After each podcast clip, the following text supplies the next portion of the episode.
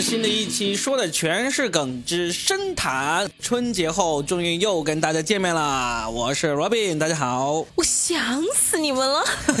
我是我是冯巩不，我是冯巩的这个粉丝 佳倩，大家好，新年快乐！哎，那句话得这么说。哈哈哈哈我想死你们了！哎呀，哎，果然神神了神了啊！这是我们的海冯，是吧？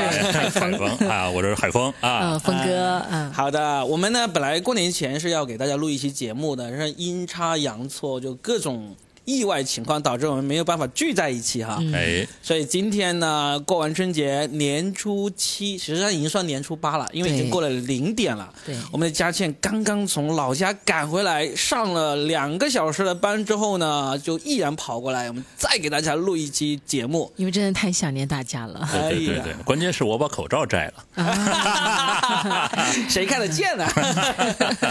哎，那个为什么呃有这么急着要跟大家来？分享呢，是因为过年这个过年呢，很明显看得出来，家健过得很开心。因为我实现了吗？你看之前我不是说我的目标就是要回老家，嗯，回来呀，嗯，那实现了呀，特别开心。回老家这个，你上一次回老家是多久之前？上一次也回了大概一年半左右，但是中间就是因为我的那个大舅他得了那个癌症嘛，然后我就怕，当时我不是怀二胎吗？我很怕到年底的时候我生了，我没办法回去见他，而且当时就觉得他可能到年底不一定能过得了那个年啊，所以我撑着在四个多月的时候就说一定要回去见他一面。所以二舅后来大舅啊，大舅后来大舅还在，大舅真走了哦哦，就真就是就是。前面那个年他就走了，我都没回去嘛。去年动不了。嗯，那那那那次回去的那个心境肯定是完全不一样的。那次很匆忙，就几天，两三天，就路上都有两天，就一天去看了一眼，马上就走。对啊，所以这一次是春节，你真的是准备好了回去好好过，好好跟亲戚们聚一聚，这种对吧？对，我的那些兄弟姐妹都已经就表哥表妹了，因为我是独生女嘛，真的就。有的三四年都没见了。嗯嗯，来来来说一说，这次回去有什么好玩的事情可以跟大家分享一下的？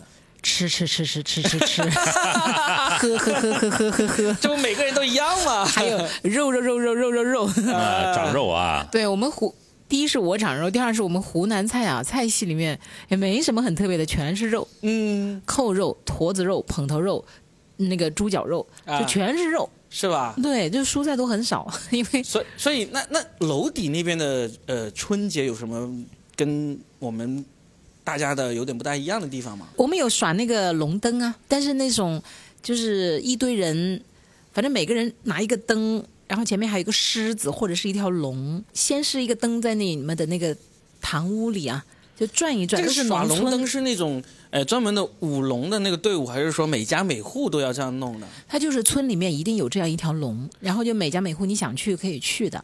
然后呢，每家每户村都会有。哎，基本上每条村都会有。然后这个时候也确实分那个村里面的是豪华的龙，还是一条可能很呃朴素的龙或者狮子，还有分舞的好不好。有些就还真的很讲究，还会有唱歌的呀，唱戏的，还有拉二胡的，吹唢呐的。嗯，那是早些年很隆重了。进家门的时候，你就得放鞭炮迎接这个龙，然后呢，他们进来之后呢，开始是那个灯啊，每人拿一个灯就转转转转转转转，走一个花灯吧，就是祈福的意思，应该是吧？就是给你们来拜年，嗯，然后你要准备那个瓜子、花生、烟酒、烟酒可能没有吧，然后再给一个封个红包给他们。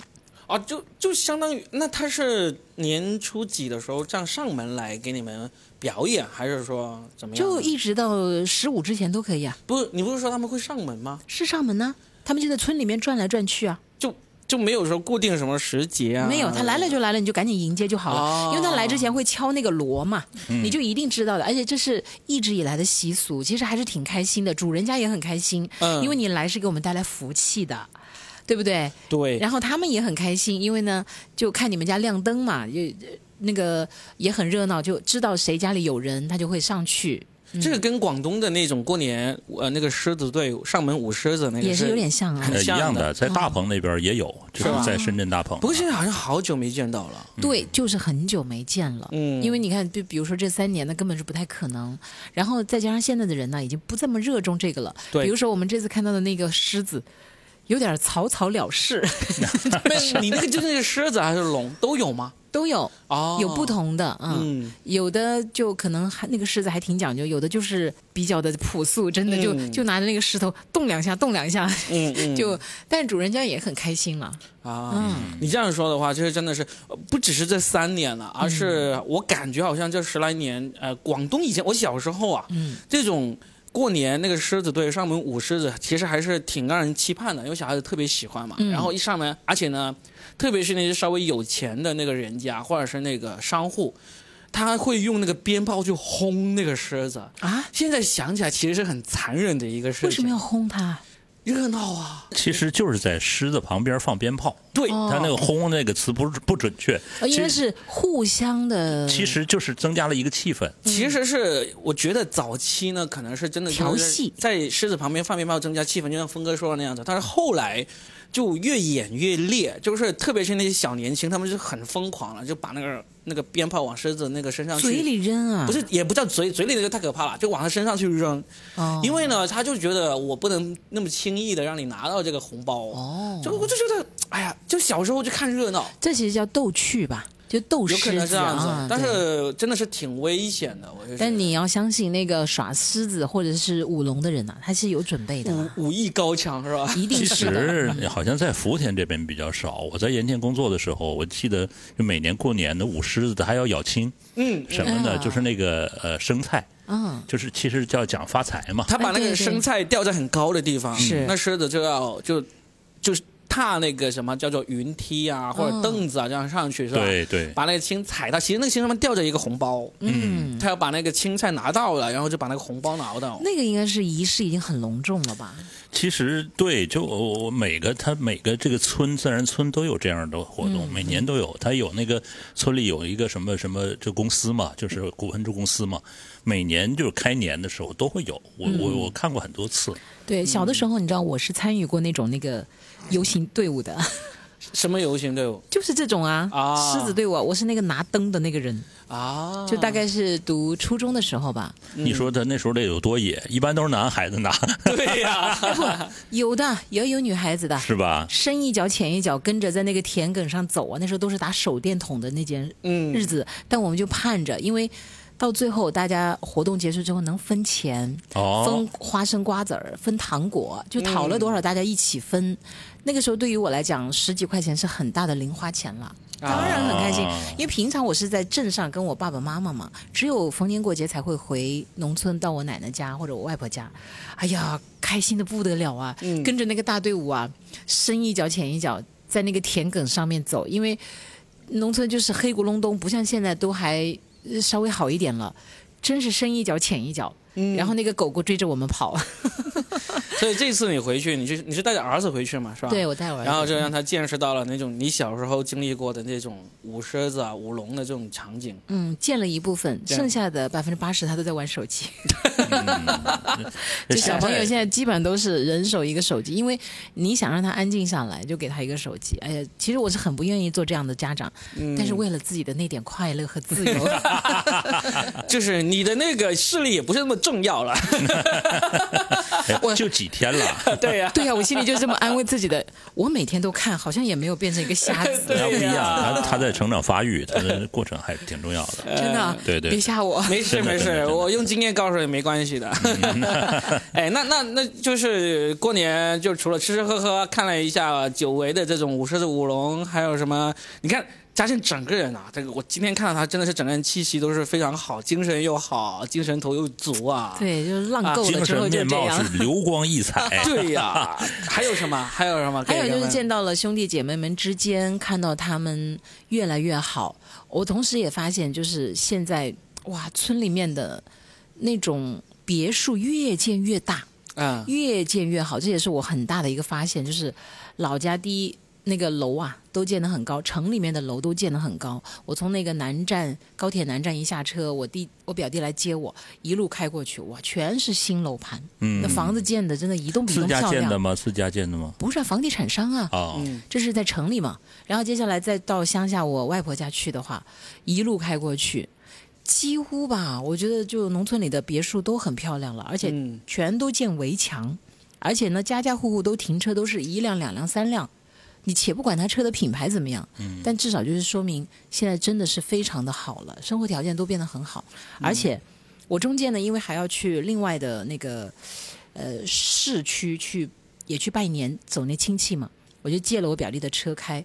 晚上回来的时候呢，又来跟他们聚餐。我开的是乡间道路，我看那个导航很厉害，它一直能给我导，但是显示的是无名道路，对，嗯，是吧？但是它厉害在，它可以分毫不差把我送到我大舅家里，是啊，太牛了。他这些无名道路，它都是根据卫星那个定位图案，嗯没有会根据卫星那个图案来绘制的，我觉得所以是非常准的。路都修得非常好，嗯，嗯，很大的一个感触就是，其实现在老家发展的都挺好的，嗯，有了想回老家的想法。没没有 没有，因为太冷了，呃，太冷了。好的，那就是佳倩的过年的一些兴高采烈的跟大家分享峰哥呢？峰哥过年爽不爽啊？呃上班，呃，对，上班上了班，上了班呢，但是就今年和往年有所不同啊，我就把呃就整个这种呃观念给它改过来了。我就一是跟家里，二是就是上我上我母亲那儿去。我就说，呃，其实平时这些东西都能吃得到，不一定非得做那么多东西，要要什么鸡鸭鱼肉都要有，然后剩的上一顿下一顿的。我说就几个，你们想吃什么，然后就跟我说，我就做大概四菜一汤啊，标准。动手做，啊，差不多是我都是我都。哎我再说一个发现啊、嗯，不是网上有视频吗？说基本上就是在四川那边吧，好像全是统一的花围裙，就都是男人，下厨的全是男人。嗯，然后呢，我发现我这次回去也是一样，几乎全都是我的那些表弟们下厨。嗯，厉害了呀！那男人们真的穿着那个 Hello Kitty 的围裙，好骚气啊！你看峰哥也是大峰哥是，穿着什么围裙做的？呃，机器猫，好像我们那个就是马浩什么这个什么做节目送的，哦，穿着吊带背心。所所以峰哥是在深圳过的，在然后呢深圳过的在深圳过的。你动手做的年夜饭，，对对对对，就几个人一起吃的年夜饭啊，呃，一二三四四个，四个人吃，对对对对。四个人，然后做了四菜一汤的年夜饭，对 对对。但是 你要说是四菜一汤，其实只是一个说法了，当然还大概有六个菜，因为啊。有一个咸菜，有个花生米，就是家常。我做的是家常家常菜，对，嗯，但是鱼得有，做了鱼，嗯。然后做了羊排，嗯。啊，弄的这个内蒙的那边的这个羊，讲究讲究，对对，挺好的对啊。提前订的，嗯，啊，就是就是，然后呢，就整整个春节期间，就其他时间都是正常上班了，呃，上了四天班，嗯，上了四天班就是值班喽，早晨值班喽。其实这个值班就比平时要轻松一点，是不开麦说话的嘛，对，所以呢就轻松一点啊。你可以看到这个其他的东西，在在那个看点小说什么之类的。摸鱼，所以过年期间没有做啥特别的，跟平时太大不一样的事情。没有没有没有，就静心的享受一个这样的假期也很好啊。对，因为就你没回去嘛，你要是回家就肯定肯定是很热闹像价钱一样，对，还有，其实我吃的可累可累了，是吧？胖了没有？胖了，胖了真？胖了，大概五斤左右，很 厉害啊！因厉为害啊！全是肉，嗯，我是。很严格控制自己的饮食，但是真的忍不住，确实也很好吃。肉长肉，对，然后那个氛围又那么好，还喝酒，哎呀，回家因为你不用上班，又不用早起，那喝的可嗨可嗨。然后小孩儿又是手机答对了，是吧？还斗酒，重要的是我们还斗酒，兄弟姐妹之间、对，嗯然后就嗯、呃那个糊弄他们那些夫妻啊、亲嘴啊什么之类的。啊我我可是气氛组组长哦。稍等一下，都结婚那么久了，还糊弄亲嘴这种事情，年轻嘛，对，那你在那个酒桌上，你不得找点呃活动项目啊，对不对？要不然这个酒怎么喝得下去啊？嗯干喝酒就没什么意思了嘛。嗯，那这样看来是我这个春节过得比较爽一点啦。嗯，因为太太回家了嘛，对我这是 我这是二十二年以来第二次呃一个人过的春节，当时是二零零二年的时候也是一个人过的，当年是刚工作了一年，第二年的春节。呃不想回家。嗯，不想回家的重要原因是因为那一年没赚到什么钱，哦，就觉得回家，因为多多少少都要花点钱嘛为。什么那一年你没有听王宝强的“有钱没钱回家过年 那时候王宝强还没红呢，呃，恰恰瓜子都还没红呢，呃，所以那时候我是一个人在深圳过的年。那今年呢，我又是一个人在深圳过的年”，，那是完全不一样啊。对，完全不一样。今年是刻意找了个理由不回家过年，是因为为什么？因为我们现在在录节目的这个我的剧场刚刚才开了一个多月嘛，就刚好春节就很多那种老手啊，就是那个干活的老员工，他们都走了，所以很多新人在。我就觉得我必须有个老家伙在这里看着，嗯，所以我就决定我一个人啊留留下来啊，作为这个镇镇镇场镇场神兽啊 啊留在这里，然后就跟家里说，就是今年就不回去过年了。所以呢，就是我妈妈就自己回老家过年，然后呢，我岳父岳母、我老婆和女儿他们就回武汉过年。就剩我自己一个人在这边过，在他们看来，我都是一个很惨的人，就是哎呀，艰苦创业啊，一个人在深圳留守过年，然后太太可能还多留了点儿这个零花钱是吧 对？对，差不多，就类似会担心我在那边过得不好那种。感觉这个时候应该响起一个二胡的音乐，二泉映月。因为我们是年初一到年初七都演出啊，嗯，所以呢，很多演员是留在深圳过年的。我还特意吆喝了一下，我就是说，呃，年三十留一起聚个餐，对我说留在深圳过年的演员们，年三十要不要一起出来吃个年夜饭啊？我请客这样子。竟然没有人响应，我可爽了，还省了钱啊！然后就我就一个人，为了让他们觉得我没有那么惨的话，我就做了一些仪式感的事情呢。我就买了一个大盆菜，然后呢，年二九那天还去麦德龙进货了，买了很多年货，其实就主要是放到这个剧场里面来的那种饮料啊、零食啊什么之类的，准备了很多零食，一大桌子给演员年初一到年初七演出的时候吃的那种年货啊、零食这种东西。然后我还年三十那天早上去买了那个花，买了对联啊，还是很讲究的嘛。对，就把家里打扮的真的好像过年一样。然后呢，晚上还特意把当天的早上吃什么、中午吃什么、晚上的大盆菜吃什么都拍照片发家族群里面来，告诉他们我过得还可以啊，不要担心呐、就硬是这样子。但是就真的挺爽的，那几天有没有人问说你大盆菜一个人吃得了吗？我就说了，我就说这个是我能够年初年三十吃吃到年初三的。对，关键和谁吃的？就自己吃啊！很多人都怀疑我，有别人跟我一起吃，怎么可能？我要请人吃年夜饭都没有人理睬我，难道还有人跑来跟我一起过年吗？对不对？嗯 真的真的有的话，也不会在家里过，对不对我？看我在家所以就这过了一个真的是挺爽的一个年，因为就是传统的像我妈呀，还有我老婆他们可能就会觉得我一个人挺凄惨的。结果我跟他们视频的时候，不是家里都有很多亲戚嘛，就每个人都跟我打招呼，几乎每一个男的跟我打招呼都说爽死你了，爽死你了。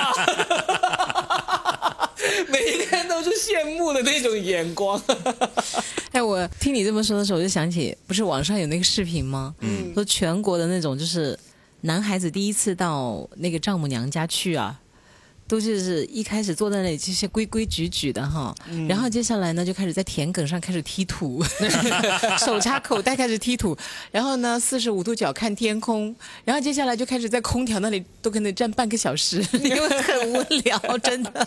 所以呢，就是一个人过，然后年初一开始就每天两场演出，嗯，票房怎么样？票房其实我问了一下，深圳的票房都一般般。啊？那我这里还好，因为我这个合作伙伴他们是那种特别善于卖票的，还算不错。所以，然后我就所以我就待到那个年初三，因为年初二晚上我老婆和女儿就回来了嘛。年初三我们就开始开车回呃我广东这边的老家。云浮。说的这么热闹，爽不过三天。是啊，对啊，还以为他享受了一个悠长假期。对呀，哎，但是其实有一个星期，因为我老婆他们好像是他是年前就对他年前就回去了，离开了啊对对所以所以就是呃，五五天左右。应该不止五天，应该有六七天。嗯，啊，然后他们一回去之后，我就每天晚上就喝酒的局都约满了，就只有年三十那天晚上是没有局的，因为没有人理我，还是挺爽的啊。那给你的阿红啊、阿芳啊、阿丽呀、阿花呀、一般都叫大美吧，是吧？小美，小美男的叫大壮。大壮小美，女的叫小美，那个所有短视频里面的男女主角都叫这个。呃，哎，然后我我年初三回老家的话，我觉得也还是挺有意思的。年初三回去，初四呢，就是我有一个表弟，他的儿子好像出生已经有十个月了，就是本来要做满月酒的，然后一直拖到了过年的时候才做嘛，就摆了差不多十席那个酒席。哇，那不少人呢。对，很多人，然后一起去，然后我妈就强行的让我帮忙啊、出了一半的钱吧，没有完全买啊。那孩子跟你有啥？对啊，跟我有啥关系？我也不知道为啥。好像是说，因为呃，我表弟嘛，可以说是我妈妈那边的那个直系，就是，然后我我是另外一边，然后我妈就把我这边的亲戚也叫了过来，意思就是大家就趁着这个时机一起聚一聚。嗯，所以我得要出一半的钱呢啊！我说出就出吧，也没多少钱嘛，老家的物价是挺便宜的嘛。嗯，然后就我老妈是觉得这样有面子，我儿子在深圳混得好。其实你妈妈很讲究哎，对。我妈妈是很讲究的，嗯。她是整个两方的家族，因为我妈妈姓李嘛，我姓冯嘛，嗯，但其实是两个家族都是在同一个乡里面隔着一条河的两个村的，哦，所以这个李氏家族这个村和冯氏家族这个村的，因更大小事情，现在都是我妈是那种大姐大大姐头的那种人，哇，就是话事人，对话事人那种，有点有点这种感觉。boss，霸王花，所以我就回去，我因为我也好久没有经历这种当这么大场面的那种宴席了嘛，就还挺好玩的。我表弟现场表演了一个脱口秀，没有没有没有没有没有，因为我确实完全不想抢我那个表弟的风头，我就跟我表弟说，我说钱我给你出一半，但是你就不要说是我出的啦。啊，当然我在播客里说了，因为我的家族人也不会也不会看，也不会听我的播客，对吧？我就说你就不要说是我出的啦，你就反正因为我表弟其实他还挺不容易的，他一个人创业，然后呢，他他要养好多人那种，我就觉得反正我分担一点吧，就一个表弟也关系从小到大关系都挺好的，哦，那你妈妈真的很为他人着想哎，那是对对。很明事理了，真的，就是有这样的大家长的话，其实家里基本上不会有太大的矛盾。还是有一些，当然都是那些不孝子孙的那个事情，就不用管他了。哦就 至少是老一辈的人是很服我妈的这个的。对，因为我之前想起，比如说我们老家的这些亲戚之间的矛盾，大部分其实还是由那个钱的问题引起的。是但如果要是钱，比如说能有一个家长像你妈妈这样，就是协，调，嗯，嗯，不仅是协调，而且是协调的，还真的是一碗水能端平的话，那基本上是不会。小矛盾肯定有的嘛，夫妻都会有，对就基本上不会闹到说很多年都不来往那种。那不会，那不会，那是没有。哎，我们那有亲戚很多年都不来往的，是吧？对，就闹得还是挺就僵缺这么一个 大哥大、大姐大。其实这是我一直很诟病的地方，但因为呢，就像你说的，呃，我是独生女，我妈妈又都在市里面，他们都在村里面，嗯那我们去管，我其实没有说话的份嘛。对，我现在也是这样子。其实呢，就是如果我是那种真的喜欢管这种事情的人呢，嗯我我回去可能也会有一些话语权的。但是谁要管那些那种鸡毛蒜皮，你知道吗？那些乡下乡里面的很多事情其实都很鸡毛蒜皮的。对，我说一个搞笑的关键是为了梗，你也可以管一下。不要不要，就是你是这次回去，就是包括我我姐姐啊、姐夫那些都回去嘛。然后我姐夫就也是那种，他们他在中山嘛，他也是那种特别喜欢管各种事情的人。他就开始说我妈妈这个安排，你不是说了你姐夫是那种一定要先否定的吗？对对对，然后 然后再肯定的，对对对对对，他又又又想否定这个事情，而且他觉得凭啥你要出钱啊？什么的？我说我妈说我要出钱，我就要出钱，我妈让我出多少钱我就多少钱，你不用在这里说话，就这样子，因为因为这种事情真的是、啊，他为什么要掺和呢？他他掺和的目的就是为了说话，这是那为了反对而反对。对 他就是为了刷点存在感，存在感。为了说点话，他也不是说跟他一点关系都没有，但是他就是要说话，就是要说你你知道，这次回去我们很深刻，就是我两个姐夫，一个大姐夫，一个二姐夫，在酒桌上有他俩就特别开心，因为他俩都是一模一样，说话得要先否定别人，然后呢 再说一大通就是不着边际的话，他俩谁是矛谁是盾呢？他俩时而为矛，时而为盾，啊，互相矛盾？对对对你知道他就很像谁吗？呃很像那个《再见爱人》里面那个张婉婷。张婉婷都是先否定她老公，然后最后绕来绕去又肯定她老公，然后又把自己的观点又把别人的观点换成自己的观点，然后最后又自我批评一顿，然后最后又说你们都厉害了，行了吧，等等之类的，就是让人摸不着头脑，你知道吗？那起码时间过去了，真的。你说的挺对，对，而且就像峰哥说的这样子，从来没有冷场过。他们从来不会冷场，而且从来不会缺话题。你知道这次就是我们在老家那个聚会，本来我二姐夫他在中山嘛，他是不参加的，嗯。他是临到那天前的一天晚上，听说有这么一个局，听说我也回去，立马赶过来立马突然决定要赶过来，而且他不但自己赶过来，他还叫上了他在中山的两对跟我们完全没有任何血缘关系的那种邻居。开了两辆车跑上来，就为了凑这个热闹，是不是很好玩？我这样的人，其实我以前是经常姐夫但现在我越来越喜欢他。嗯，我觉得就是在这种亲戚关系里面，需要有这样的纽带，就真的需要有这样的人，这种人就是那个粘合剂啊！真的真的，我也发现了。对，就有他们这种人在，就一定不会就是冷场冷场，嗯一定会热闹。嗯你知道。我二姐夫实际上他实际上就是不是我们那边的人嘛，他是中山嘛，我们是云浮嘛，就隔着几百公里嘛。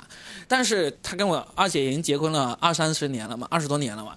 他去到我们这个老家，就是我表弟和我牵头了这个宴席啊，八桌子人啊，其实跟他绝大部分都是不认识的。嗯，但是他一桌一桌的喝酒，一桌一桌的聊天，社牛，嗯传说当中的社牛，他特别高兴。那种场合他也高兴，那些亲戚也高兴，因为也知道他在中山是嗯当那种乡镇企业老板的嘛，大家也会很尊敬他嘛。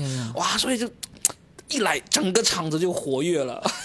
厉害！你这个钱花的花的有感觉，有感觉，就是那个钱呢，扔出去有个响儿。真的，真的，他他敬一轮酒回来，然后还回来继续回来谴责我。他说：“你呀，你这种人呐、就是不会跟大家搞关系，也不去敬酒啊，什么的。哎，你不是深圳脱口秀界的交际花吗？不是，不是你怎么回去就是这样。怎么了我是这样想。功能丧失了不？是交这个乡村交际花，对对，让位了，让位给二姐夫了。交际这种事情呢，我的内心是这样想的，就是我要交际完了，我就要得一些利益的，我才去交际，对不对？啊，那回到老家这种事情呢，老子花了钱，我就不要去交际了，因为不要人财两空对，因为啊！因为交际真的是很难的。你你你看那些亲戚，虽然从小认识，对不对？但是你跟他已经没有什么交集了。然后你跟他们聊天的那个时候，见面的聊了两三分钟，你们能够聊的东西已经聊完了。哦你再过去聊，你真的是尬聊，你知道吗？你也不知道他的情况，他也不知道你的情况，你就各种尬聊。刚才见面那几分钟聊过的事情，就把他那两三分钟再扩大。掺水就聊个十几分钟，好累啊！我跟你说，Robin，其实你对中国的这种人情啊，我觉得你了解的真的挺深的。是的，你知道，我也是，比如说我这次去那些有些亲戚家，最多半个小时，我给我的规定，嗯，就赶紧撤退，对啊你就会找理由赶紧走，因为半个小时已经把你能聊的所有东西信息基本上都释放完了，对，也稀释掉了。然后可说的话也不多，不多，因为嗯其实他们并不了解你到底是在外面怎么样一个状况。过年好和再见占一半儿，真的，然后接下来就是一些车轱辘话说过来说过去。其中我有一个姑妈，我大概二十年前去看她，她说的那句话，现在他还在说。一样的，一样。你就像，而且今年他们跟我能聊的话题就更少了。哦因为前两年他们还可以光是催我生二胎都可以聊好久，哎，为什么不把你的书带回去？可以增加社交名场面，至少一个小排队签字儿就一个小时。我我我我觉得这是一笔失败的投资，对呀、就是家家垫桌角都是这个。这真的，这这几年他们都已经知道我生二胎这个事情已经是没有可能的了。聊完了，对，再聊也没意思了。对你的功能已经 失去信心了，是吗？所以这一次呢，我是特别感谢我这个二姐夫和大姐夫的，他俩真的是给我分担了很多话题的这方面的任务啊。就是如果要是在一个厂子里需要请两个这种气氛组，还呃不一定请得到。对呀、真的是太好玩了。嗯，今年回去还是有一个比较让小孩子和我都比较开心的，就是今年开始这个燃放这个烟花爆竹又开始放开了嘛。嗯，对不对呃，部分地区，部分地区很多部分地区我我们那边还能吃野生动物的地区，肯定是 随便放开嘛，对不对？还挺好玩的。就是就是带着我女儿，就是吃完饭之后去野外放那个烟花呀嗯什么，她也是第一次放，就放放的很开心。嗯嗯，这个回家乡的好处啊。对，你们回去放了吗？有放啊给，孩子放了哈，都是那个都花到几千块买烟花，我花了那么多钱买烟花呀。因为我们那边的人还蛮喜欢，以前是很喜欢攀比的。嗯比如说谁家放的烟花砰砰砰很多，但今年好像大家已经不是为了攀比了。嗯我感觉现在的年轻人，因为也在外面，很多都是见过更多的世面了，其实他们的世界也更丰富了，嗯已经不会再把这个视角啊停留在说和村里的谁混得更好什么之类的。我觉得嗯这是我发现的很大的一就个变化。回归烟花的原来的这种就是对，啊就是因为现在小孩多了，嗯，家家都有一两个呀什么的，就给他们放啊，纯粹是为了快乐。对对对，哦，而且今天放烟花还解锁了一个摄影加特，林是吧？不是不是，加特林这种呢，真的是真的是那种重度的烟花爱好者才会去买的。嗯，就是今年解锁了一个用手机拍那个仙女棒可以写字这个功能。哦，就是先是有一些朋友，他们就是说：“哎呀，华为手机有一个这个专门拍这种，呃，仙女棒，这个这个一个叫做什么烟花流光这么一个滤镜，然后呢你在空中写字，你用华为手机的那个滤镜呢，就可以，你你写那个字呢，你就能够把那个字都给在照片上给写出来的。哦，比如说我们写二零二三啊，或者写一个发财的发字，啊、你照片都能够拍出来的。一开始我不知道，就有人跟我说这功能说的很神奇的样子。我说我后来研究了一下，我说这有啥神奇啊？你任何手机或者相机，你只要有那个手动的那个功能都可以实现，就很简单。稍微有一点点摄影知识的人都知道，你们没有华为手机，你们有苹果手机，有任何手机都可以做的。你把手机相机调到那个专业或者手动那个模式，然后呢，把那个 ISO 调到大概是五十或者一百左右。最关键的是把那个快门调到大概是三秒左右。嗯，然后光圈如果能调光圈的话，也调一个普通光圈就好了，大概是呃五左右的光圈。然后那个白平衡就自动，就这么一个。啊就可以然后你对一定要在晚上，对着他们拿着那一那个仙女棒在写字儿在空中写着，就相当于你拍一次照片就必须要有三秒的时间，你就你就手机保持不动拍三秒，那个字就出来了，嗯，很简单。一言以蔽之就是延时摄影。对，就是就就不是延时摄影，是把那个快门给拉长，嗯，就很简单。所以呢，你看现在听到我们这期节目呢，应该我们年初十九初十就会上线嘛，在元宵之前，应该还是很多人放那个烟花的。我感觉是吧？今天我回来，我觉得深圳车还是比较少，很多人还是没有回来哈，嗯还在老家。对对其实，大家观念里面都认为一定要过完元宵才算是过完年，，对，这都在元宵之前上班都是在摸鱼。还有一个就是那些真正工作比较老板没有那么苛刻的话，真的是要元宵之后才回来。但是今天为什么车和人还是比较少呢？是因为很多人都是多请了两天假，请到周一才回来上班。哦，嗯就今天是周六嘛，对，嗯，实际上你说到元宵啊，就是小的时候家里会有那种花灯，我不知道这个你们家乡会不会有。我们那边没有。很多地方都会有灯会嘛。对，北方呢，因为天气冷，嗯，就这个一直要到十五以后。你们那边不是有那个冰灯展吗？冰灯是冰灯，花灯是花灯。哦，对，就是冰灯是用冰做的，花灯是一般都是四川那边，然后到就北方去来做大型的公园儿来做这个。是的，我嗯曾经看过一个旅游博主写那个自贡的灯会啊，对对对对简直了！我跟你讲，这是灯会天花板呢、就对，就毕生一定要去看一场灯会，你就会发现他们能够把灯会做成啥样。我小的时候就是每年都会有，然后灯会啊我回忆过，就每年这种灯会，就是我们非常开心的时候。嗯呃，不仅仅是那个看灯，关键是能赚钱。啊，哎，怎么赚你能赚？什么钱呢？那个灯会啊。在，旁边卖麻辣串、麻辣烫和烧烤吗？这峰哥，呃，那个时候冰天雪地不太可能，嗯。但是看灯会的时候会有卖这种什么糖葫芦这种这种这种零食吃的这个这个地方，然后在整个公园里很大那个灯会，冰天雪地冬天。那个时候我们都是用用钞票的，用零钞啊、来来买东西的。有的时候夜夜间你就掏的时候就会，哦对。我知道了，晚上在地上第二天在地上捡，第二天早晨，啊，清早去捡，对，就是我一定有的，一定有漏掉的。就是我们扫荡的时候，就是其中我们有一个伙伴就知道了，因为小的时候我们家就住在那个公园附近，嗯，他发现了之后就秘密的、很神秘的告诉我们，就是第二天要要要早起要干嘛。捡？钱了，，对他也没说，然后呢就带着我们去，嗯。然后就开始扫荡，就几个人四五个人开始扫荡，最多的时候收获十多多少？块钱。哇，那时候十多块，我的巨款、啊！天呐！然后买买鞭炮，爽死了！一直到嗯就到这个正月十五之后，呃，我们正月十五之前，我们都能赚到这笔钱，嗯但是不一定就是每次都那么好运气，但最多一次就十多块钱，挺好的，但一一定能捡到。能捡到，确实能捡到。嗯哎，那个灯会是每个地方的，哎，深圳今年春节是有那个花街，也有那个有那个灯灯会？应该世界之窗那边民宿村那边会有这个，是的，中华民俗村那里曾经就经常会有那个灯会，对。哦，我是了解过的。但是那个嗯灯会就没有北方的哎小规模嘛，对规模很大，小规模的，嗯。而且都是呃就是隔隔壁的城市都会过来看。嗯。啊。你，想想，对，这一次不是在那个汕头放那个海上烟花秀，你们有刷到那个视频吗？没有就是人山人海在海。上放烟花是吧？他后来今天我在节目里问了一下听众，汕头的听友说，其实就是海上几艘渔船放了一些烟花。他说，两分钟之前在现场的人看的是一是花儿，两分钟以后全是烟。你说到这个，可能我们很多人都已经不关心了。其实，呃，真正在海上放烟花放的很震撼、很大规模的，其实是香港。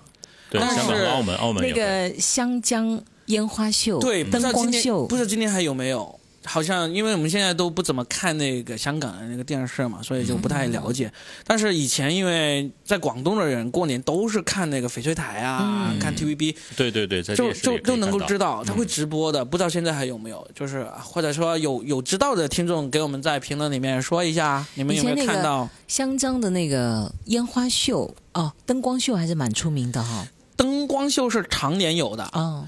烟花秀就一定是年特殊的节日应该是年初一，哦就烟花秀应该是年初一或者是年初二，我忘了是哪一天了。就是他们也是很大阵仗的，我觉得肯定要比汕头那个要要大排场很多。嗯，啊嗯，一般新年也会，新年会放。是的，是的，嗯我，感觉一切就是都在回归三年以前的那种感觉啊、气氛啊，这就是我真的很开心的真，的是开心。嗯而且你包括你包括今年的那个呃春节档的电影票房，嗯，它也已经是仅次于二零一九年了，就差一点点而已。过年有没有看什么影视作品啊？春节档贺岁片这些？春节就是一部电影，你可以看到人世间的喜怒哀乐、悲欢离合。哎呀，好了好了，有啊，哎当然有了。听说你去看了很新的电影，我跟峰哥都没有看。对对对对对而且你俩都不打算看了，是不是？就不怕我剧透了，是不是？不怕不怕不怕啊！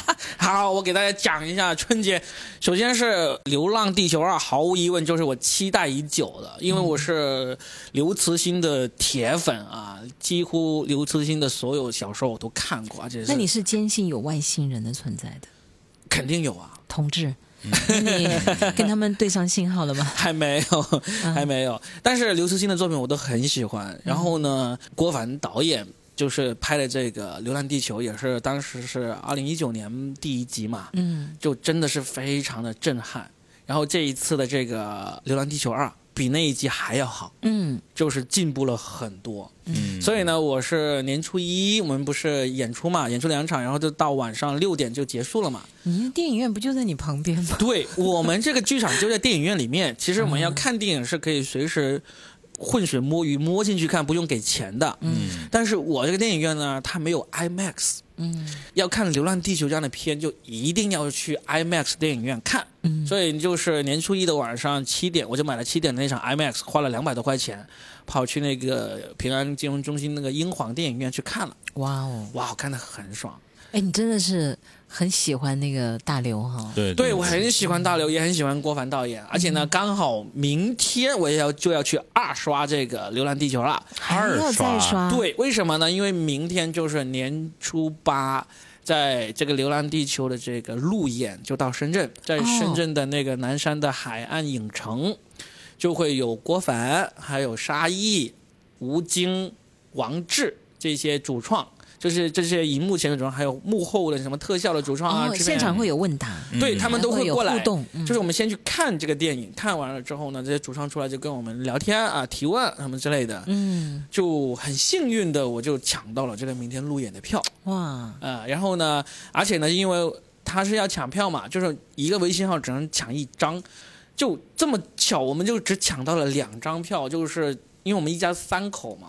就抢到之后，我就跟主办方说，我想把我女儿也带来，怎么办？他们就说，其实有不少的这种抢到票的观众有这个需求，他们就特意安排了一个亲子场。哇，哦就很幸运，就是本来他只是安排了一场，就是有四百人的那个大厅，然后大家去看的。然后呢，他们又另外安排了，就迟了一个半小时开场的一个亲子场，在旁边一个小厅，其实也不小了，也有一百多人的厅了。就那些主创呢，在那个四百人的大厅里面聊完之后，就刚好我们那边那场迟了一个半小时开始那场又结束了。他就又过来这个小厅跟我们见面，而且呢，因为那个大厅呢是有媒体记者的，基本上那个采访都给了那些媒体记者去问，但是小厅呢就没有媒体记者，他们就特意说，就是小厅就把提问的机会尽量都给小朋友们去提。嗯，我说哇，真的好贴心呐、而且这个票房已经这么高的情况下，这些导演组哦，因为他们说很多电影路演啊，其实都是来一两个演员加几个那个主创付一下，应付一下。哇，但是这次是导演和吴京哎，三百亿票房先生哎都来哦你，觉得是因为那个电影的春天嘛，真的。中间三年他们也憋坏了，嗯，他们也很想找回那种就是在观众面前享受掌声和欢呼和那种崇敬的爱意的那种感觉。真的，我觉得他们才是真正，其实比起你。渴望和他们接触，他们更渴望和观众有接触。我我觉得是他们更需要这份掌声，嗯，那对于他们来讲，对不对？嗯，就他，因为他们是喜欢享受镁光灯下的感觉，多过于我们这些观众嘛。你要知道，嗯我一直都认为，其实，呃，台上台上是谁讲话不重要，但是台下鼓掌的人非常重要。是的，是的，而且因为我们在那个小厅呢，不是说让小朋友主要让小朋友提问嘛，嗯我又特意问了我女儿，我说假如明天你被抽中了，可以向这个吴京去提问，你会问什么问题？嗯，你真的是想不到小朋友的问的问题啊！你想一想，如果是我们啊，成年人可能都会问很多这种跟电影相关啊，嗯跟或者跟演员本身相关的。他问什么？我女儿说：“那我要问他，你真的会做打妹那个手势吗？哈哈哈，打面他们什么你？不知道 我都不知道这个梗哎。奥特曼，哦。不，是不是啊不是，你也不知道。啊啊，打面我知道打那个，面是这样子，吴京他曾经给那个消防队做过一个宣传的那个呃宣宣传的那个广告，啊，其实有一个他在胸前就做一个交叉的手势，戴着那个警官的帽子，穿着那个警服，然后做了一个交叉的手势。他其实，在那个宣传里面，意思就是说这些行为不可取，哦是这么一个意思。哦，交叉，对，交叉的手势。然后呢，就有网友在他旁边批了“打咩”这两个中文，“打”就是到达的“达”，嗯。咩就是口字旁一个羊那个咩，嗯。打咩它其实是一个日语，哦。日语的意思就是不要、不行、不可以这么一个意思。哦，所以就打咩这个表情包就莫名其妙就超级红，就是仅次于吴京那个穿着一个绿色的运动服，然后胸口有中中国这两两个字的，因为那两个还有一个叫无精打采。对对对，就是这个打面是很红的。就是我女儿是二零一零后的那种小孩，就是嗯很天天、潮她嗯天天都泡在网上了，看 B 站啊，看各种鬼畜的那种东西，所以所以她对于各种最新的那种表情包都很熟悉。她说。我说太好了，你就是要问一个与众不同的问题，我就期待你明天被抽中，然后让吴京给你做这个打咩这个手势。哎，我觉得他真的就很好的爸爸哎，就对他的女儿的那种呃言传身教啊，包括带他去各种体会啊，我就反正就跟着他胡闹吧。真的很好。嗯，嗯呃可能跟人的性格不一样，我我可能就就就不愿意参加这种嗯，啊。或者有些人他参加可能就会觉得啊，你好不容易逮到一个机会问这个中国最出名的这个电影演员啊，你怎么能问这么无聊的问题呢？对吧？啊，那这我当时也觉得他想怎么问就怎么问。对我倒不觉得无聊，嗯但是我可能不会去。所以我觉得罗炳这真的很好的爸爸呀，因为带孩子就出去见各种人，见各种世面，这不就是一个学习的过程吗？对但同时还他就还挺开心，因为你不是填鸭式的嘛，嗯，就让他学习。我也挺开心的，因为其实我女儿一直对这个《三体》啊，还有《流浪地球》不是那么感兴趣的，但是她听说能够见到演员啊，嗯特别想去了。嗯，所以就硬是把她给让她来进入我的，因为她经常让我进入她的看的那些东西的坑啊，让我跟她一起追什么《鬼灭之刃》，让我一起跟她追什么那个各种各样她正在追的那种片、嗯啊，好不容易有一个是我深度沉迷的 IP，我也把她给拉进来，就是这样子了。哎，我真觉得这种很好。比如说这次我跟我儿子一起回去，嗯，天哪，我就觉得他成长为一个小男子汉了，嗯，他全程都不怎么要我担心。踢久了是吧？我只要发号施令，跟我一起走，因为其实火车那个人来人往啊，车站什么的，呃他挺能够照顾好自己的，嗯，真的很好。嗯这就是一个能够让他快速成长，并且见到火车的车站人来人往，然后老家的这种生态是跟他在深圳其实很难见到的。嗯，就一下子，我感觉他也懂的东西真的就会很多了。虽然大部分时间他都在玩手机，经历事情，处理问题。嗯。嗯我我其实还是有一个计划的，希望将来有一天，我可以带着我的孩子们出去自驾游。嗯，因为曾经我有一个朋友，他是骑摩托啊，带着他的儿子全国旅行了一趟。这他说他回来以后，他儿子真的就迅速感觉成了成了一个男人了，那种感觉从一个小男孩变成一个男人。我没有办法做到骑摩托车，但我觉得自驾应该是可以的。嗯，真带他们出去走一走啊，一下子你会发现，比他在课堂上面或者你逼他写作业，这种一定效果来得更好。嗯，真的，嗯就像你带你女儿这样去，我就觉得很好，对他就不会怯场了。对，嗯，所以这还是这样。哦，对，我们我们现在聊聊聊电影 怎么聊亲子了？还聊还聊，呃这可以聊聊亲子，因为今年过年呢，我还发现了一个刚刚上映没多久的一个电视剧，出乎我意料。不是说狂飙啊，狂飙大家都知道了，都在追了，对吧？嘉欣也在追了，我们就、我们可以后面找一期节目专门来聊一聊狂飙啊，实在是太红了。我发现那个剧呢，才更了二十多集，是一个上海东方卫视出的一个叫做《米小圈上学记》。我知道这个呀，首先，《米小圈》这个书呢，当家长的人都知道，嗯但是这个书其实有一点点褒贬不一的，就是有有些人是会说它里面的那种三观不正啊什么之类的，但是这个电视剧版真人版的《米小圈上学记》，我们看了几集，我真的值得在这里跟大家推荐一下推。荐给孩子看是吧？对，推荐给孩子跟那个家。首先，它真的不是那种特别说教的那种电视剧，嗯然后呢，里面那个主演啊，他刚好就是《流浪地球一》里面演吴京的那个儿子，就是那个《流浪地球一》的主角刘启，他小时候那个小孩演的。嗯，然后呢，里面还有一个人也是很熟悉的，就是演那个米小圈的爸爸那个人是王自健。啊，王自健，我有看到他的剧照啊，了《今晚八零后脱口秀》这个。这个剧刚刚出来，他现在其实也有家长在骂，说这个这个小孩在里面各种三观不正啊，各种调皮捣蛋啊，最终都能够逃脱惩罚啊什么之类的。但实际上，现实生活很多时候就是这样子，而且里面有很多你看是好像这个小孩子很很夸张的一些，其实。特别是男孩子，你你经历过，你就知道，其实小时候我们真的是为了一个心爱的一个玩具啊，会各种耍尽小心机，各种现在看来其实挺不好的一些行为，现实生活中我们都会做的。嗯这个片子就挺真实的拍了出来，虽然它里面有浮夸的地方，你知道中国拍的那个国产剧嘛，基本上都会有，但是我真的觉得这个是一个不是说教，也不是说一定要弘扬什么正能量，弘扬什么很正直的那种三观的那种片，还挺好笑的。嗯所以呢，我觉得嗯，小孩子可以看，而且真的很明显，就比如说啊，里面他有一个看起来是反角一样的角色，是那个班长。那个女孩子演那个班长，就各种正义凛然，各种你做了坏事，我就要告老师，我就要给把你给记录下来。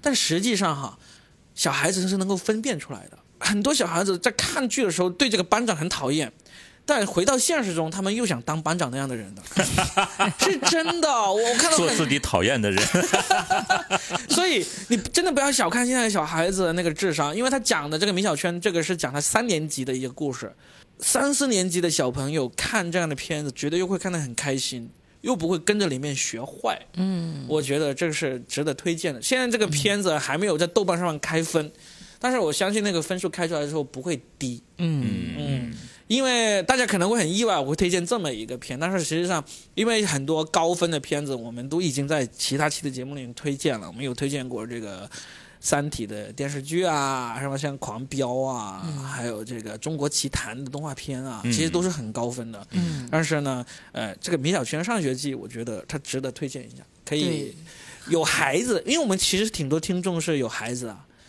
都可以去考虑跟孩子一起看，会看得很开心的。好，我讲两句那个《狂飙》，嗯，是不是很早以前我就跟 Robin 说过张颂文？张颂文哇，是不是我的眼光很好？很好啊我当年还写过一篇微博，嗯。这其实就是他那个拍《风中有朵雨做的云》的时候，啊，对对对。我，当时看他演那个干部，我就觉得他真的太厉害了。我还专门写了一条微博说他将来会成为影帝的，嗯，他都没有肯定了。我艾特了他都没有回我哎，真的是。然后我就看他这一次，好多人都在艾特他，他居然一个一个回，啊，还是我咖位不够是吧？没有？你是艾特他吗？我觉得他谦虚，就是你说的，就是当然你看出他的潜力了，他我觉得得我眼光还是可以的，对对对，真的，因为当时他还是小出圈而已，嗯并没有很多人知道他。他后来再火一点点呢，就是那个隐秘的角落里演了一个爸爸，嗯对，那就好一点。但是其实那个时候我已经觉得，就是他并没有说那么那么震撼我了，因为我早就被他的演技震撼了。嗯然后他这一次，哇，无数人开始夸他，我就说你们能不能多看一点剧啊？你们就知道了，其实这个就是属于他的正常发挥。包括他在那个演技派里面当导师，跟于正一起，跟于正和张静初一起当那个导师，他都是很厉害的。嗯，嘉庆这个心理呢，就像那些喜欢小众歌手的那个歌迷一样。其实不太希望他被对对对，就是又又喜欢他，又不想他太红，因为他一红呢，就感觉不属于你了，就是属于太多人了。倒还好哎，倒还好。哎，我又跟你讨论过啊，就是有一次我听说他生活中是很周全的一个人，因为看了一个嗯采访嘛，说他在饭桌上几乎就是没有一处让人不舒服的地方那不就。是你吗？啊，你不天哪就是同类怎么这么的人会夸吗？没有没有，但是我也是这么认为的，你们俩补一刀。好，待会儿给你们俩发红包。但是我当时其实听了这个，我反而有一点点小不开心，啊，因为我并我们是不是夸早了？我并不觉得一个处处能够让别人满意的人，他自己一定很开心。嗯，那说明他把自己隐藏起来了。是啊，嗯，我也有跟你讨论过这个呀。要不然他怎么能够拍这样的片呢？对不对？其实你到了一定年纪就明白这个道理了，嗯就是呃，你所外在的表现只是你想让别人看到的。对呀，冯哥这句话说的太对了。对对所以我当时就一下咯噔一下，就是因为我当然是喜欢一个更纯粹的一个好演员。哎，这样说会不会被骂呀？骂就骂了，管他那么多。对，越骂越红。但如果说听说他在生活中是一个那么周全的人，我就常常觉得，那他是到底真实的一面是什么样子？但有可能就是周全的人呢。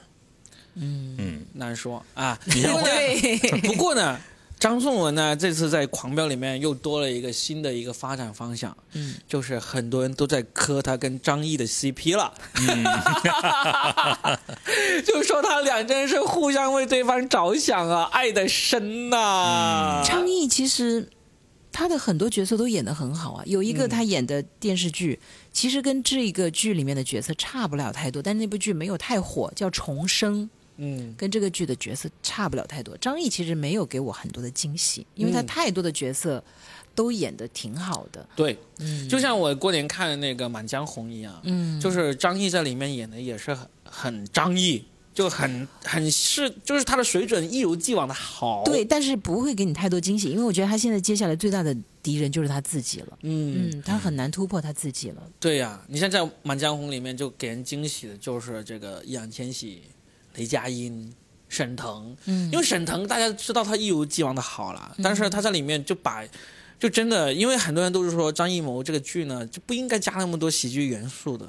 但是他加了那个喜剧元素，如果不是沈腾来演绎的话，可能就真的会有点杂了。嗯，但是因为用了沈腾来演绎这些喜剧元素呢，就不会觉得太违和，所以演的还真的是挺好的。我觉得他们都应该像另外那些我跟峰哥讨论过的一个演员去学习，嗯。就是我老是不记名字哈。这个杀手不太冷里面那个反派警察，啊，那个是我奥德曼，哎呀，你真厉害，你真厉害，对他后来演了那个《至暗时刻》嘛，太牛了，演丘吉尔、对。简直一模一样。然后他还演了其他的一些角色，我有时候说不出名字，但是真的就是他演一个什么剧就是一个什么剧，你就会忘记他那张脸。所以我觉得国内的很多演员这一次大家都在夸他们演技有多好多好，我觉得还可以多看一看吧。而且张颂文的很多发挥，我反而觉得其实。嗯，他之前很多角色就已经完成了这些所谓的很好的部分，他这一次也只是他的一个正常发挥而已。对，只是因为他现在站在了这个镁光灯下，就被更多人看到了，大家就觉得哇，他好厉害！其实他早就已经很厉害，大家还是多看一看更棒的演员吧。有像像呃张颂文啊，还有这几年也是正在崛起的那个张宇，嗯，就是那个我我知道不知道是那个小黄毛，对，这些都是真的是有演技，而且呢，他们真是服务于角色的这么一个演员。大器晚成。所以我，但是我更希望的是，这些演技派的人不要被这些掌声给弄得晕乎乎了，就觉得自己好像怎么样了。因为我的意思就是说，其实更高的目标在前方。我觉得他们不会，嗯、因为他们就算演的再好，他们其实也享受不到那种流浪明星的那种待遇的。所以呢，他们我觉得张颂文这次可以享受了。没有流浪明星那种待遇，你真的是你想象不到的。就是比如说，比如说，你看，这是易烊千玺，还有今年的呃《无名》里面那个王一博，他们假如他们真的演技，你像这次易烊千玺是真的不错，王一博我因为我没看。呃，我不知道是不是好还是不好啊。但是他们在演技被肯定之前，他们享受到的那种东西呢，是是张颂文啊、张宇啊这种演员一辈子都享受不到的。所以呢，他们就算红了之后，也不会像他们那样。所以不用担心，除非他们自己已经不享受演戏了。如果他们享受演戏的话，我觉得他们一定会塑造一个又一个这种好看、让人印象深刻的角色了。嗯嗯，好吧，我们真是咸吃萝卜淡操心。是是是是是，真的是 是，因为我们过年吃大鱼大肉太多了，所以你要吃点萝卜。但是你说回来了，其实就是程耳的那部戏你还没看对吧？无名，无对不对名，嗯但是我把程耳的毕业作品看了，只有三十一分钟，嗯叫《犯罪分子》，嗯，谁演的呢？是徐峥主演，徐峥和黄奕。嗯，哇，真的没有听说过这个对对片子啊！对对对，你在微博上是可以看到的，怎么样？这个片子？呃，还是不错的，只有三十一分钟，嗯，就讲了很短的一个故事，三十多分钟，你想想，他塑造人物，叫什么名字啊？犯罪分子，犯罪分子。对，就是徐峥还有头发的时候演的，当然也是短发了，啊、就是塑造的是很好，而且，呃，他的节奏把握的非常棒。我是特别愿意看，比如说，就是有很多无论是演员还是导演，他早期的作品，嗯，早期作品他非常认真，因为他要什么呢？他要，呃，一是要展示自己，二是要把自己所学要转化成真真正正的这种影像。原来他们都是学生嘛，对吧？程耳的毕业作品，你想想，那呃，网上这么评价的是所有的毕业作品当中能够。呃，排在前列或者叫首屈一指的，你想，就很多人对他评价还是挺高的，嗯所以在微博上可以看一下这部电影，嗯啊，短片儿，反正那个无名我是不打算去看了，因为程耳曾经深深的伤害过我，就是他的《罗曼蒂克消亡史》。嗯。就是因为当时我真的怀着很大的那个期待。去看这个片的，看完出来之后我就给他打了两星，然后呢，我写了很长的影评，因为我通常都不喜欢打星，也不喜欢写影评的，我写了很长的影评发上去，然后被很多人骂，就是说你不会欣赏啊，你这人就只会去看什么长城，呃，看什么商业片，因为当刚好那一年就是张艺谋的 长城嘛，呃，然后我就觉得。嗯，实在是太装了，我受不了，受不了。我推荐一部片子，就是嗯如果问什么是演技的话，那个片真的很棒，叫做《三十七秒》，是一部日本片，啊，也不算是新片哈。嗯他的那个主演是真的是一个残疾人，然后呢，他讲述的是一个女孩儿，她她是残疾人，那坐轮椅的那种，嗯，他在后面帮人画漫画，因为日本的动漫是很发达的嘛，但他自己就不能出来，就有点像画替的那种感觉。嗯，就前方有个小姐姐就说这是我画的，画的很好。后来他终于有一天呢，他就觉得我不想再做别人的替身了。那我就自己去主动找那些漫画公司说，呃，我的作品是这个，你可以看一看。然后那个女老板看完之后就说，你画的很好，但是呢，嗯，要加一点点那种就是情色的东西在里面，就要有性的那个成分。嗯，要不然的话就缺少一点什么。好，他就回去开始自己想象，并且看那个小黄片儿开始画，然后画出来的那个还是觉得说，嗯，这不是你自己的东西，就是你只是在模仿别人而已。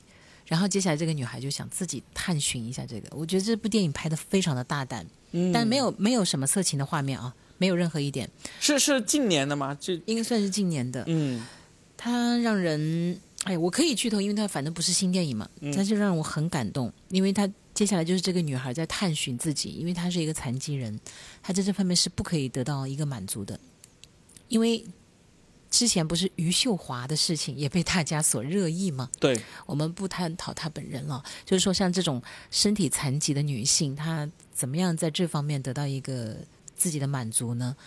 很少有人会关注这样的小众群体，对不对？但是实际上，他们的需求也应该要得到一个正常的对待呀。嗯，他们这个群体已经很可怜了。然后接下来就是这个女孩儿，她真的很可爱，从头到尾她没有任何的什么悲伤啊，或者是半可怜没有，她就真的很自己找男妓。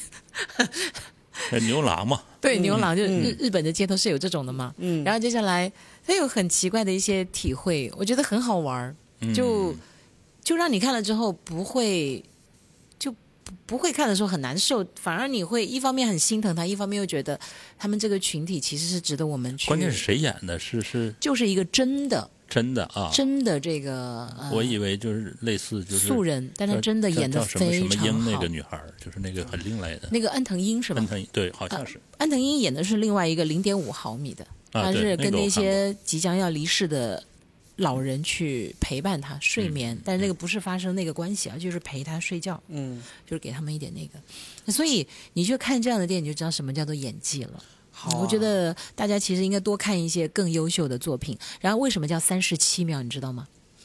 我看到那个以后，我就觉得真的很难过，就是人的命运啊。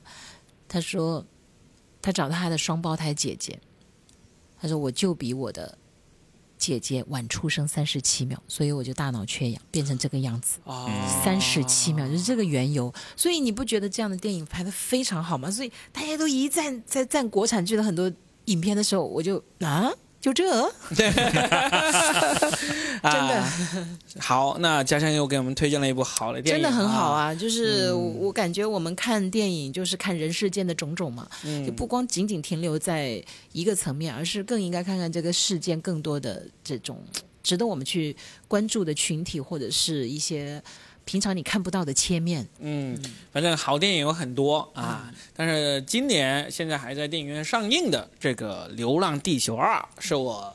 非常非常推荐大家要去电影院看的啊！我都已经去二刷了哈，你们没有刷的话，赶紧去刷起来，确实是好电影啊，大家也可以去看。好吧，那我们这一期呢，就聊一聊我们春节是怎么过的，对还有我们春节看了一些什么电影啊。哎，我那个是不是有点扫兴啊？没有扫，你三十七秒会很难看吗？不会呀、不不不不，啊真的看的挺好，而且中间有个片段我觉得特别好啊，告诉所有的朋友们，就是他中间的时候，他推着他的轮椅坐在轮椅上，他不知道他自己要去向何方，他就问了两个在街头啊，那个日本的那个西门町，两个女装大佬，其实是男性扮演的嘛，他们就花枝招展的，他就问他说我要去向哪里，然后他们那两个人就说。由你自己决定，你想去哪里就去哪里。我觉得这个寓意特别好，就希望二零二三年你想去哪里由你自己决定，你想成为什么样的人由你自己决定。对呀，你想听什么样的播客你自己决定，但最好还是要听说的全是梗。好吧，我们就新年的春节后的第一期就聊到这儿，下一期继续跟大家畅聊。祝大家健康美丽，发财发财发财！大展宏图，对，好，那就下期再聊，拜拜。拜拜拜